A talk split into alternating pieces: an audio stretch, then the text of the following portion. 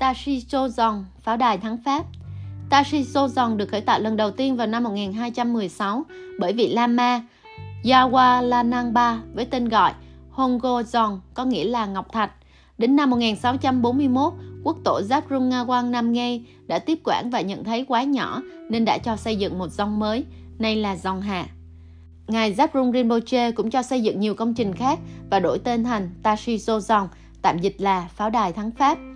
Tiếc thay, dòng đầu tiên bị hỏa hoạn năm 1771.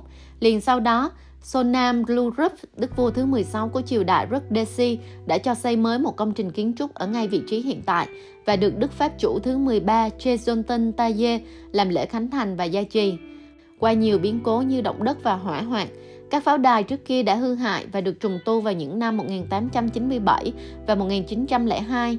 Năm 1961, dưới triều đại Rukwapo, vị hoàng đế thứ ba Chikme Doji Quan chức, đã chuyển thủ đô từ Bunakha về Thimphu và cho xây dựng nhiều công trình quan trọng tại Tashisoson.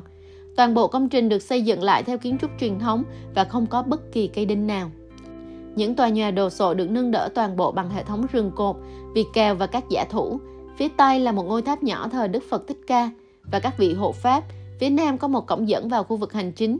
Du khách không được đi lối này. Phía Bắc là cổng dẫn vào tu viện và văn phòng của Giáo hội Phật giáo Bhutan. Phía Đông có hai cổng. Đây là nơi đón khách thường ngày. Tashi Sozon là một công trình kiến trúc tuyệt đẹp, tường có màu trắng chủ đạo và tương phản là hai màu đen đỏ của hệ thống cửa sổ. Đồng thời các đầu kèo và mặt ngoài được trang trí hình ảnh hoa u đàm và hoa sen vùng Himalaya.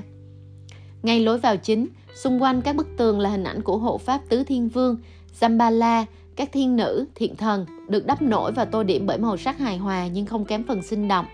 John có nhiều công trình kiến trúc khép kín bên trong. Trước năm 1952, từng là trụ sở của chính phủ Hoàng gia Bhutan, hiện tại được chia làm 3 bộ phận chính. 1. Tòa nhà làm việc của vua với phòng đặt ngai vàng, phòng cho ban thư ký, văn phòng bộ nội vụ, văn phòng bộ tài chính, các bộ khác tọa lạc tại các tòa nhà gần đó. 2. Chánh điện chính, nơi diễn ra các đại lễ cầu nguyện quan trọng được chủ trì bởi Đức Pháp chủ hoặc các vị lô bình nhiếp chính vương. 3.